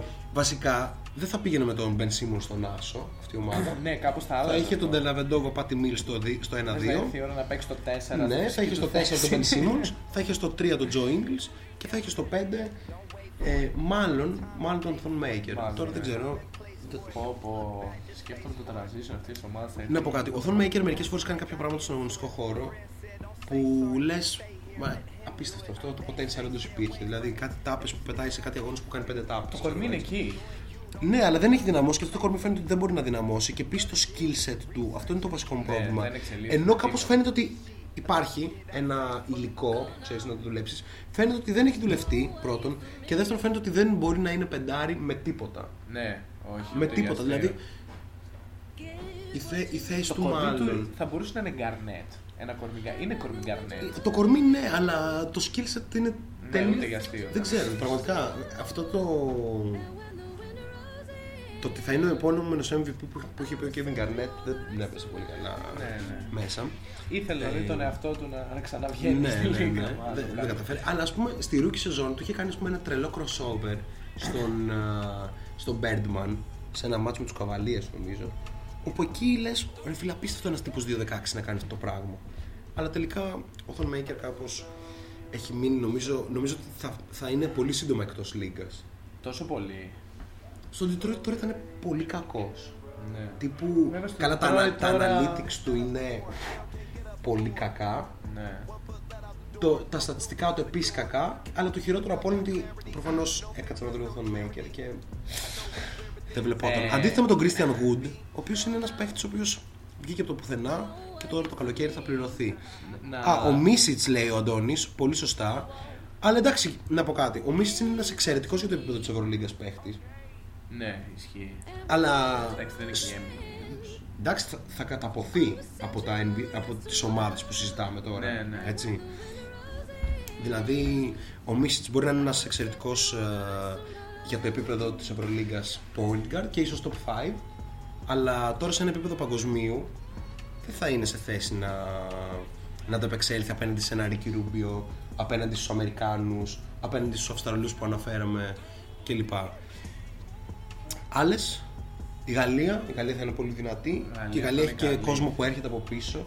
Δηλαδή από τον Μαλεντόν και τον Χέις που θα είναι στο φετινό draft μέχρι ε, το υπάρχον υλικό με Φούρνιε, με, με Ρούντι Γκομπέρ κλπ. Νομίζω ότι η Γαλλία θα ήταν ένα από τα φαβορή. Η Ελλάδα; Η Ελλάδα, ε. Η Ελλάδα Με Γιάννη. Ε, πολύ δυνατό το μέγερμα προειδής. Εγώ πιστεύω ότι η Εθνική Ελλάδος δεν έχει δεν θα έχει και πάρα πολύ τρελές δυνατότητες δηλαδή η έλλειψη shooting Όχι, ναι, Θα- δράμα η κατάσταση. δεν θα δράμε και, και, γενικά, και γενικά νομίζω ότι όλη αυτή η νοοτροπία που δεν χτίζεται η ομάδα γύρω από το Γιάννη το Κούμπο δεν μπορεί να πάει κάπου δηλαδή Δώστε του τα Ναι, κλειδιά. Αν πραγματικά. μας ακούτε, εσεί εκεί στην ΕΟΚ. Ναι, δώστε ναι, τα κλειδιά. ναι, ναι, Η ναι, οποία ναι. ΕΟΚ, να κάνω μια πολύ άσχετη παρένθεση για ΕΟΚ, για, Ναι, κάτι- ναι, για ναι, ένα σίγουρα. άρθρο καλό γνωστού ειδησιογραφικού site από ποιο, το οποίο διάβασα σήμερα. Έχει κάνει, μην πω πώς, τη Β και τη Γ Εθνική Ελλάδος αυτή τη στιγμή. Αυτή τη στιγμή ξέρεις τι έχει συμβεί. Με όλες αυτές τις παραμονές, μη ανόδους κτλ. Η Β Εθνική έχει συνολικά 48 ομάδες. 48 το διανοείστε. Πάμε για σεζόν NBA στη Β Εθνική. Οι άνθρωποι δουλεύουν με ροκάματο. Για να... Τι με ρωτάτε, η μισή είναι απλήρωτη. Ναι, όχι, ενώ δουλεύουν με ροκάματο για να επιβιώσουν. Και Α, θα ναι, πρέπει ναι, να α, παίζουν ναι, δύο ναι, αγώνες τη ναι, βδομάδα. ναι, ναι, ναι. Και στη Γάμα 67. 67. Εγώ νομίζω ότι στο ελληνικό μπάσκετ γενικά και νομίζω το έχουμε ξανασυζητήσει, ενώ υπάρχει ένα πολύ καλό υλικό και παιχτών και προπονητών γύρω από το μπάσκετ που το συναντάς ακόμα και στις τοπικές κατηγορίες ψάχνοντας. Έτσι, Ναι, ναι, ναι. πολύ συχνά που μιλάμε και με ε, φίλους γνωστούς κλπ. Ε, Παρ' όλα αυτά, το διοικητικό κομμάτι είναι τόσο σάπιο που κάνει τα πάντα να, να λειτουργούν σε πολύ κακό βαθμό. Ε, να δώσω μια βοήθεια για το quiz, μπας και Ναι, προχωρήσεις. το quiz, υπενθυμίζουμε το quiz, παιδιά. Λοιπόν, είχαμε πει μέχρι τώρα ότι πρόκειται για Καναδό, draft του 15 στο νούμερο 42 από τη Utah και παίζει στην Ελλάδα. Έτσι. Ναι, ναι. Δίνουμε το ότι είναι point guard, Ε, κόμπο βασικά, combo guard. combo guard, αλλά ναι, combo guard, ναι. Παίζει και ως point guard και ως shooting. Ε, Θέλω να το απαντήσω τώρα. τι άλλο να δώσω, να δώσω ηλικία. Τι θα βοηθούσε; Όχι, νομίζω ότι τα έχουμε τα στοιχεία που, που χρειάζονται. Έχει συμμετοχές και με την Εθνική Καναδά, να πούμε και αυτό. Ισχύει. Όχι κάτι παραπάνω. Αλλά δεν θα ήταν στο ρόστερ που θα πήγαινε στου Ολυμπιακούς Ναι, Αγώνες σίγουρα. τον Είναι στο Καναδά. Roster. Καλά λέει ο Μπέλμαν. Έχει δίκιο Δεν, ο δεν υπάρχει Μπέλμαν. λόγος να συζητήσουμε για την ΕΟΚ. Μπέλμπαν, Ε, για... ελπίζουμε κάποια στιγμή να είσαι εδώ να μας τα πεις περί β' εθνικής. Όχι, ε, μάλλον μιλούσες. ο Αντώνης νόμιζε ότι η απάντηση είναι ο Κάιλ Βίλτσερ. Ε, ο πατέρας του οποίου είχε παίξει και στον Άρη και ο γιος του ήρθε εδώ πέρα να θριαμβεύσει με τον Ολυμπιακό. Τελικά εντάξει, δεν πήγε πάρα πολύ καλά αυτό. Ε, τώρα δεν ξέρω που παίζει ο Κάιλ Βίλτσερ. σω θα πιθανολογούσα ότι είναι ή στην Κίνα ή στην Τουρκία, αλλά δεν ξέρω. Κάπου, κάπου τον είχε πάρει το μάτι μου, αλλά δεν θυμάμαι πού. Ωραία, ας μην μιλήσουμε άλλο για ΕΟΚ. Θα μου άρεσε βέβαια να υπάρχει ένα, ξέρεις, ένα μικρό κίνημα που να λέει pay the players. Μάγκε. Ναι, ναι, να ναι, πληρωθούν ναι, ναι, οι δυνατόν. παίκτες της Α2, της Β και της Γ Εθνικής Ο Μπέλμπαν με τη βοήθεια του Μπόμπαν θα ξεκινήσει κάτι γι' αυτό Με- στην Αθήνα. με γιατί κανονικούς ακούγεται ότι μισθούς, υπογράφει ρε. στα Μέγαρα. Δεν ξέρω αν ισχύει. Ε, μην λες τέτοια τώρα, δεν λέμε τέτοια. Δεν λέμε για ποιο Δεν βγάζουμε, μιλάμε, δεν, δεν λέμε βγάζουμε, για ποιο μιλάμε. δεν βγάζουμε αποκλειστικά. Ε, μα είναι. Ο- Ήταν όλοι νυχτοπειρά, παιδιά, δεν είναι ψέμα. Λοιπόν, ε, πάμε να συζητήσουμε λίγο έτσι σε κάτι λίγο πιο φαν ε, και σιγά σιγά θα κλείσουμε λίγο πιο νωρίς σήμερα. Ναι. Γιατί έχουμε κάτι επίγουσες ε, δουλειές στις 11 το βράδυ. Ε, λοιπόν, top στιγμές που έχουμε δει live στο NBA έχουμε ξανασυζητήσει. Αλλά εγώ κάθε φορά που βλέπω το, μια φωτογραφία με τον blog του LeBron James στους τελικούς σκέφτομαι κι άλλες, ρε παιδί μου. Και θέλω πα- πάλι να ανοίξω αυτό το ζήτημα για να δούμε ότι είτε ομάδες που μας έχουν μείνει και λέμε τι ομαδάρα ήταν αυτή ας πούμε είτε ε, στιγμές που είδαμε live και λέμε ότι αυτό έχει αποτυπωθεί στη, στη μνήμη μας καταθέστε τις απόψεις σας γι' αυτό εμείς μπαίνουμε λίγο στο κομμάτι αναγκαστικά ε, των, ε, των εξελίξεων στην Ευρωλίγκα Ε, ήρθε η ώρα. Ε, Παιδιά, το, θα ρίξουμε. το, το κάνουμε λίγο με. Όχι, η Ευρωλίγκα έχει το ενδιαφέρον της. Ναι, μωρέ, ναι. Και, ειδικά Επίσης- και, στο, και ειδικά και στο προπονητικό κομμάτι έχει πάρα πολύ ενδιαφέρον. Θα προσπαθήσουμε να κάνουμε κάποια προτζεκτάκια στο YouTube με τέτοιες αναλύσεις. Δώστε μας χρόνο, είμαστε κακοί στο video editing. Ναι, ναι. Βρίσκουμε Ε, όμως τον κόσμο για να το κάνει για μας. Έτσι, έρχονται παιδιά τρελά πράγματα. Εν πάση περιπτώσει, ε, Malcolm Delaney και Σέρχιο Ροντρίγκε πλέον είναι μαζί στην Αρμάνη. Είναι μάλλον σχετικά εύκολα το καλύτερο δίδυμο guard στην Ευρώπη Ε, ναι, εντάξει. και πλαισιώνονται από τον Κάιλ Χάινς. Απίστευτο. έτσι. Ενώ στην ομάδα υπάρχει και ο Ποιος το Μίτσο. περίμενε αυτό; Ναι. Ε, εννοώ εντάξει, μεγάλη τιμή. Big bet. η Armani τα Ναι, παρόλα παίζει αυτά, όλα. Και επίσης υπάρχει και ο Έτρο Μεσίνα στον πάγκο. Ναι. Παρ' όλα αυτά, ακόμα εμένα το περιβάλλον της Αρμάνι δεν μου εμπνέει τόσο μπασκετοσύνη για να πω ότι βάζω τα λεφτά μου, ας πούμε. Η Αρμάνι θα πάρει την Ευρωλίγκα. Δηλαδή μου φαίνεται ότι μπορεί πολύ εύκολα να, να γίνει κάποιο κάζο τύπου έχουμε πάρει πάρα πολλούς παίχτες Ναι, και να μην γίνει τίποτα. Full, full. Ε, Λίγες ομάδες βγαίνουν. Ε, πα- σε παγκόσμιο επίπεδο τώρα μιλάω. Ο Σοφάδα μας δίνει και μια τέτοια ότι παίζεται και ο Gigi Datome να μετακομίσει προς τα εκεί. Τι, με τη Φενέρ τι γίνεται, έχουμε κάποια εξέλιξη; Δεν ξέρουμε τίποτα. Μόνο ότι μένει ο. Μένει ο Μπράντοβιτς. Και με ποιου θα μείνει ο Μπράντοβιτς; Α πούμε, διάβαζα σήμερα στο Twitter, έχει ότι και καλά ο Λούκα είναι πολύ κοντά στον Ολυμπιακό και τέτοια. Εγώ μέχρι να δω Ε, οτιδήποτε τέτοιο δεν το πιστεύω. προφανώς. Όχι, όχι, όχι. Για- Ο Σλούκας κανονικά δεν τελειώνει τώρα το συμβόλαιο, έτσι. Όχι. Και Έχει στο μια συμβόλαιο ρήτρα που έλεγε- λέει και τον Ομπράντοβιτ. Μπράβο, ναι, Ακριβώς. το είχαμε πει στο προηγούμενο. Ε, δεν νομίζω να παίξει κάτι τέτοιο. Και ο Καλάθι μένει Ελλάδα και ακόμα δεν ξέρουμε, αλλά ναι, Ναι, Μπαρσελόνα. δεν, δεν είναι και- δεδομένο ότι θα πάει η Είναι Μπαρσελόνα. μια Αλλά περίεργη κατάσταση. αλλά- Γενικά στην Παρσελόνα, sorry, πες μια περίεργη κατάσταση γιατί βγήκε ο πρόεδρος και είπε: Παιδιά, μειώσει μισθών. Και τώρα βγαίνει και λέει: Πέντε μοίρες στον Ομπράντοβιτ. Ε, στον άιντε, στον τα καλά. παιδιά, Στον καλά. Ναι, ναι, ναι, οκ. Ε, οπότε παίζει μια περίεργη κατάσταση. Εντάξει, η Παίκτες Μπαρτσελόνα, η διαμαρτύρονται. Μπαρτσελόνα έχει φτάσει στο το επίπεδο χρημάτων που μπορεί να δώσει, όχι τόσο το budget, αλλά το τι μπορεί να δώσει σε ένα παίκτη, με τη φάση με τον Μίροτιτς πέρυσι σε άλλα επίπεδα. Εντάξει, Έτσι. απίστευτο. Αλλά σ- ένα stop για διαφημιστικό διάλειμμα που θα πω με το στόμα όμως, όχι τραγούδι. Ναι. Ότι ελπίζω να έχετε δει όλο το βιντεάκι στο YouTube το αφιέρωμα στον Νικ Καλάθη. Ε, ναι, Ήταν η και πρώτη όσοι δεν το προσπάθεια είδατε, πατήστε. για video editing. Έτσι, μία εβδομάδα. Μου πήρε μία εβδομάδα να το κάνω αυτό. έτσι, τα επόμενα θα είναι πολύ καλύτερα, αλλά νομίζω ότι αγκαλιάστηκε Αξίζει μία αρκετά. προβολή. Ναι. Σίγουρα. Ε, ε, και ένα share βασικά. Αυτό είναι το βασικό. Ε, αλλά έρχονται πολύ καλύτερα. Και θέλω να πω με βάση αυτό το αν το καλάθι Μύρωτιτς είναι το πιο εξαιρετικά ε, ταιριαστό κόμπο για να πάρεις σε Ευρωλίγκα. Δηλαδή ο Καλάθης το μόνο που χρειάζεται δίπλα του για να ολοκληρώνεται είναι ένας τέλειος υπερσκόρερ και ο Μύρωτιτς στο επίπεδο της Ευρωλίγκας είναι, δεν ξέρω, ιστορικά καλός σκόρερ. Εντάξει, εντάξει, αυτό σημαίνει πολλά βέβαια για το επίπεδο της Ευρωλίγκας. Δεν έχει σημασία. Εντάξει. Αλλά ναι. Είναι μία πλευρά του Ατλαντικού. Και αν έχεις και παίκτες γύρω-γύρω που επίσης σουτάρουν, δηλαδή ε, και ο Χάγκα κάπως σουτάρει κλπ. Νομίζω ότι είναι εξαιρετικό κόμπο εκεί πέρα. Βασικά αυτό το pick and roll τι θες να κάνεις Ναι, ναι. pop, πάρ το εδώ στο σούταρε. Θες να, μπει, να το πας μέχρι μέσα, όποιος και να τελειώσει μπορεί να τελειώσει. Ισχύει, ισχύει. Η Μπαρσελόνα γενικά. Εντάξει, αυτή η πεντάδα είναι μια πεντάδα, ξέρεις, μια κακής ομάδας στο NBA. Ναι. Ή ένας πάγκος μιας Ε, ομάδα στο NBA. Δηλαδή, πόσο Μια- απέχει Μια από το να- σοβαρή Μπαρτσελώνα δεν θα ντέρβαρε τους New York Knicks. Ε, δύσκολο. Δεν ξέρω. Δύσκολο. Εντάξει, τώρα οι New York Knicks φίλε έχουν και έναν Julius Randle που Ισχύει. θα έβαζε 25. Έχουν και έναν Alfred Payton που είναι καλύτερος στον καλά. Τι να κάνουμε. Εντάξει. Έχουν και τον RJ Barrett που είναι καλύτερος στο Hanga. Κατάλαβες. Παίζουν λίγο Ναι, αυτά. ναι, ναι. Θα ήταν ένα ωραίο ματς ίσως. Ε, να, πάρει προπον... να παραμείνει προπονητής ο Πέσιτς. Σωστό, σωστό. σωστό. Ε. Καλησπέρα, Αντώνη. Πραγματικά. λοιπόν, ε, σε αυτό το. Νομίζω ότι πρέπει να συζητήσουμε κάποια στιγμή, ίσως πιο αναλυτικά από τώρα και ίσως και να έχουμε και κάποιο καλεσμένο μαζί μας που να είναι πιο εξοικειωμένος στην προπονητική, αν μπορέσουμε να έχουμε κάτι τέτοιο. Λοιπόν, θέλω να πω ότι οι Σέρβοι προπονητές μιας συγκεκριμένης ηλικίας που έχουν και ένα συγκεκριμένο όνομα. Ε, συγκεκριμένο όνομα εννοώ όχι το όνομά τους. Ναι, ναι, ναι. Ε, Πώς το λένε, ένα συ- συγκεκριμένο πρεστίζ. Ρε, έχουν τελειώσει από το σύγχρονο μπάσκετ τόσο πολύ. Ναι, εδώ και πέντε χρόνια. Ρε, δεν δεν μπορεί- δεν Τουλάχιστον, βλέπετε, μπορεί και δεν γίνεται η περισσότερο. Μπαρσελόνα να έχει αυτό το ρόστο και να παίζει αυτό το μπάσκετ. Και δυστυχώς δεν υπάρχει καθόλου καλή database για στατιστικά για την Ευρωλίγκα. Για να.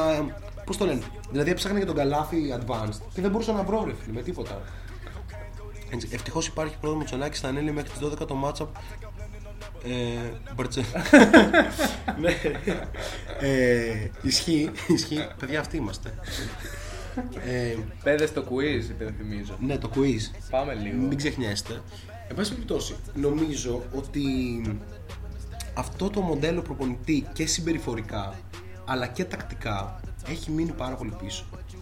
Και... Αυτό το μαστίγιο καρότο εμένα με εκνευρίζει πιο, πιο μόνο- πολύ δεν- απ' και- όλα. ρε, δεν πάει μόνο σε αυτό το κομμάτι. Δηλαδή πλέον στο σύγχρονο μπάσκετ μια κατάσταση άιζο μεταξύ ενός κοντού και ενός ψηλού είναι ένα mismatch το οποίο το θέλεις και ενδεχομένως το κυνηγάς.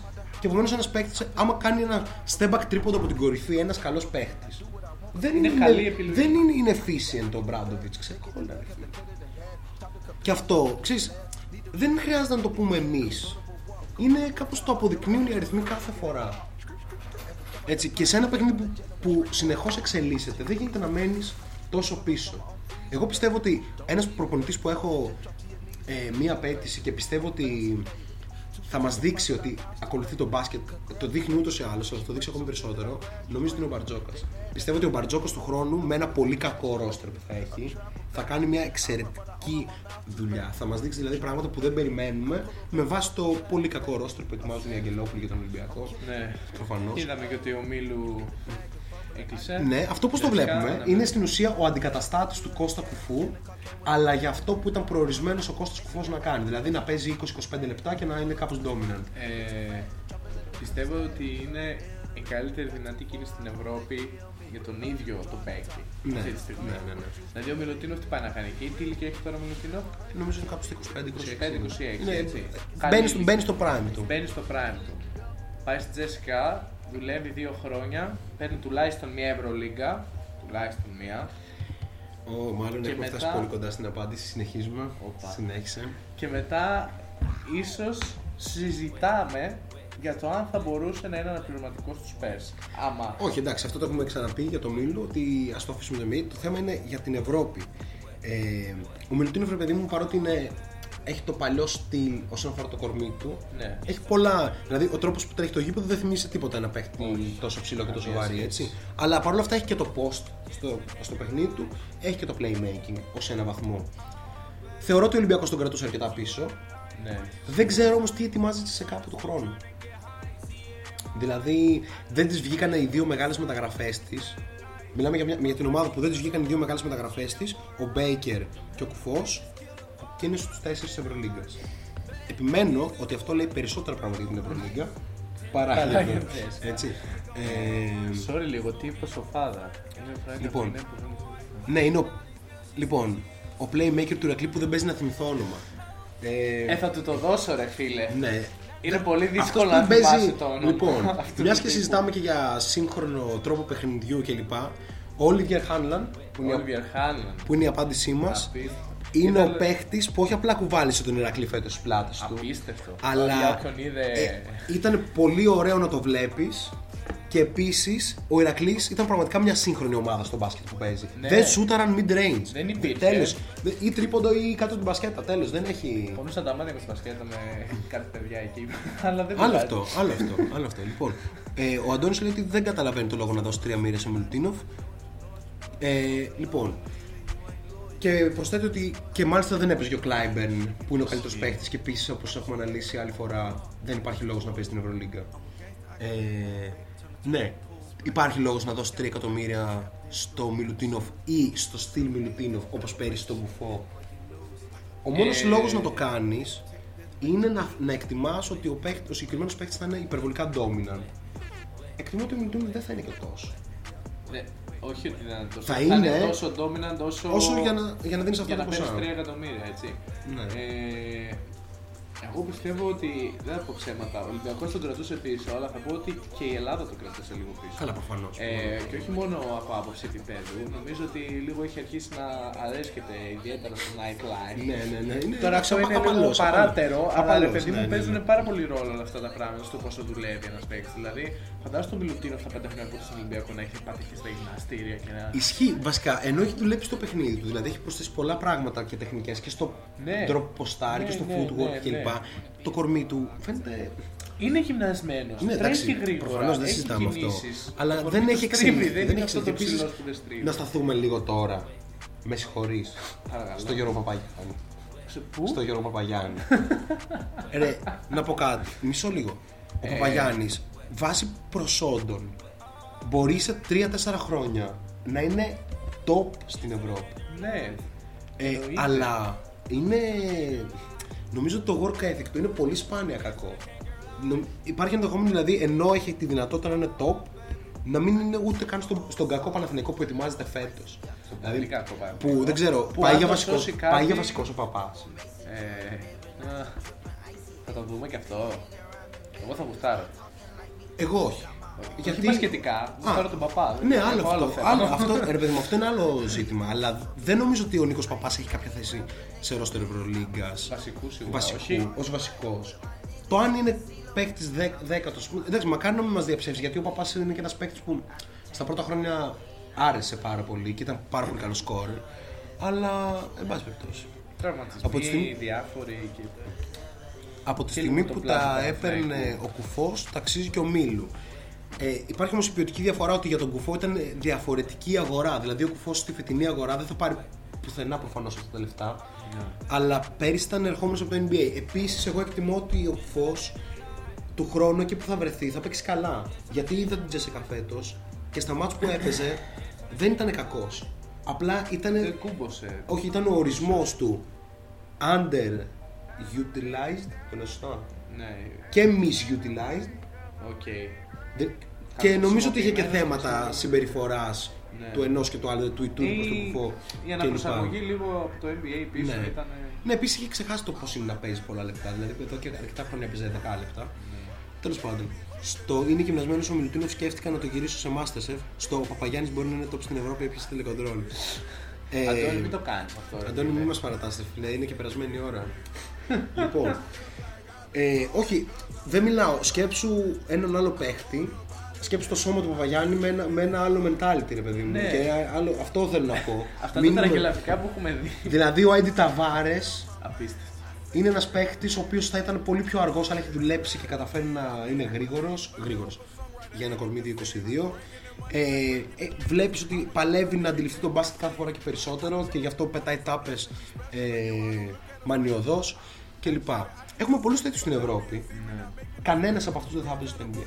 Ούτε για αστείο. Κανένας. Ο μόνος που θα μπορούσε να παίξει στο NBA θα ήταν για λίγο, για, πολύ, λίγα- για κάποια λεπτά ρολίστα ο Μιλουτίνο και ο Έντι Ταβάρης να έπαιρνε ρόλο σε ένα ρόστερ του μέχρι εκεί. Ναι, ναι. Δηλαδή μετά μπορούμε να σκεφτούμε τον, τον Μπλάις και διάφορους άλλους τέτοιους οι οποίοι προφανώς δεν θα περνούσαν ούτε απ' έξω.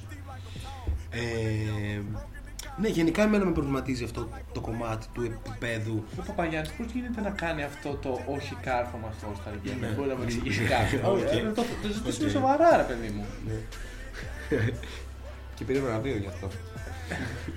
Αυτοί Απίστευτο αυτοί αυτό. είμαστε. Λοιπόν. Συζητάμε για Ευρωλίγκα κάθε πέρα. Ε, είναι, είναι η εποχή τέτοια πρόδρομε, πιστεύω θα το ξεπεράσουμε. Λοιπόν, ε, σιγά σιγά οδεύουμε προς το κλείσιμο. Ας ακούσουμε ένα τραγουδάκι και επιστρέφουμε σε λίγο με λίγη θεματολογία ακόμα.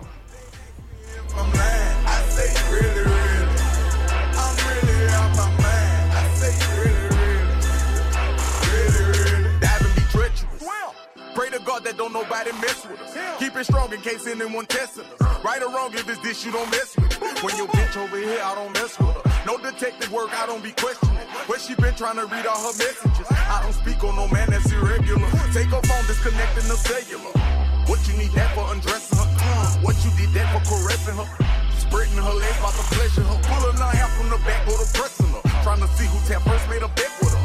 Relationship blinking, no eczema. She catching feelings, she say we inseparable. Oyster perpetual, it's not a replica. Mustang GT in the street smoking vegetables. Trunk in the front, do it make me an elephant. I really, really preserving my beverages. Shopping in Beverly, check out my etiquette. Loving my swag, women Taylor keep checking. Λοιπόν, επιστρέψαμε. Θέλω να πω κάτι. Ο Αντώνης λέει ότι είναι ο καλύτερος διαγωνισμός λέει στην ιστορία. Αλλά εγώ θέλω... Μα δεν δεν μπαίνει μπάλα στο καλάθι, Ε, θε- Αντώνη. θέλω να το- Αυτό τελειώνει η φάση και η μπάλα δεν μπαίνει στο καλάθι στις περισσότερες μπάλε. Δεν θέλω, είναι να καν το, lay-out. θέλω να το επεκτείνω και να πω ότι ε, γενικά ο διαγωνισμός καρφωμάτων στην Ελλάδα νομίζω ότι είναι σαν διαγωνισμός κάποτε ο Άντωνι Γκράντι που τον έχω αναφέρει ξανά Τι ωραία. πολλές φορές στην εκπομπή ε, έκανε lay-up κανονικά όμως ότι δεν είναι ότι δεν του βγήκε πήγε και έκανε ένα lay-up δηλαδή είναι απίστευτο αυτό τέλος πάντων ε, Είμαστε, είμαστε επηρεασμένοι. Ε, Προφανώς και αυτό. Μπέλμαν, λοιπόν, πολύ πριν ποιοτικό. κλείσεις θέλω πολύ- απολυ- αποκλειστικό. Πού θα κλείσεις; Περιμένουμε όλοι. Λοιπόν, ο, ο TNS κάνει ένα πολύ ποιοτικό σχόλιο λέγοντας ότι ο Γκαρούμπα λογικά σε κανένα χρόνο θα φύγει για NBA. Ο Γκαρούμπα λογικά θα δηλώσει στον draft του χρόνου και εντάξει δεν αναλύουμε τα prospect της Ευρώπης λέμε για τους παίχτες που είναι κάπως established στον, ε, στο ευρωπαϊκό παιχνίδι και μπορούν να πάνε να παίξουν ας πούμε στην, ε, στην άλλη πλευρά του Ατλαντικού. Λοιπόν, ε, θα το κλείσουμε. Ναι, Σήμερα λιγότερη ώρα, αλλά δεν θα επαναληφθεί αυτό, μάλλον, ίσως και όχι. Λοιπόν, αλλά πρέπει να ξέρετε παιδιά ότι έρχονται εξαιρετικά πραγματάκια τις επόμενες μέρες. Έρχεται το redraft του 2011 στο YouTube Φωτιά. που είναι φωτιά, θα το απολαύσετε. Έρχεται κι άλλο ένα redraft λίγο πιο μετά και και επίσης έρχονται και κάποια έτσι τακτικού τύπου αφιερωματάκια μεταξύ άλλων παρακολουθείτε τη σελίδα μας και λοιπά και λοιπά άγνωστο ακόμα το που θα κλείσει ο Μπέλμαν Άγνωστο, αλλά παιδιά. θέλουμε, θέλουμε να έχουμε το αποκλειστικό Ναι, Δώσε μας- εμείς το δώσε θέλουμε. μας το αποκλειστικό να το αξιοποιήσουμε Και την πρώτη αποκλειστική συνέντευξη. Ναι, πριν γίνει σωστό. μεγάλο όνομα. Ναι, ναι, ναι. Ισχύει. Λοιπόν, ε, αυτά από εμά. Ελπίζουμε να περάσετε ευχάριστα. Σήμερα συζητήσαμε πολύ για Ευρωλίγκα, φτάσαμε να συζητάμε και για ΕΟΚ. Δεν πέφτουμε, κατρακυλάμε. Μέχρι, αλλά... μέχρι και ο αριθμό ομάδων Β και Γ εθνική. Ναι, ναι. Αλλά πρώτον, pay the players. Δεύτερον, ε, έρχονται τέτοια προτζεκτάκια που μετά θα σας μιλάμε για Ευρωλίγκα και θα λέτε χαλάλι. Άντε καλά. Λοιπόν, λοιπόν, Όχι ε, άλλο Παπαγιάννη όμως. Ε. Ναι, ναι, ναι. ναι, αυτά Εκτό εκτός αν πάει πολλέ, για δύο χρόνια γυμναστήριος σε Ναι, λοιπόν, ε, φιλάκια από εμάς. Καλή, Καλή καλό συνέχεια, βράδυ. να περάσετε όμορφα και τα ξαναλέμε την άλλη Τρίτη και από εδώ και πέρα κάθε Τρίτη σε 9 και μέσω του Shot Clock στο Facebook, στο Twitter, στο Instagram. ε, Στο YouTube βασικό, Στο YouTube στηρίξε. βασικότερο απ' όλα και μέσω της σελίδας του Kit.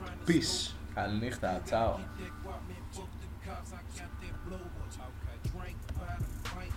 Sippin' nigga forward. Uh-huh. Drugs on deck, I don't ever run out. What the fuck is a drought, nigga? Hold up. Anything you want, I got more of. And I keep that cause ain't no love. I stay ready for the jack boys. How you wanna act, boy? Get your little bitch ass toe up. Anything you want, I got more of. And I keep that cause ain't no love. I stay ready for the jack boys. How you wanna act, boy? Get your little bitch ass toe up. I got a hundred rounds in my heater. Dope house full of geekers. And they land around the corner till they know my price is cheaper. I got uh. piles of feature, dope out of the geekers. Yeah. Looking for that white bitch cocaine. Have you seen her? I got piles of feature, yeah. dope out of the geekers. Yeah. Looking for that white bitch cocaine. Have you seen her? I got piles of feature, yeah. dope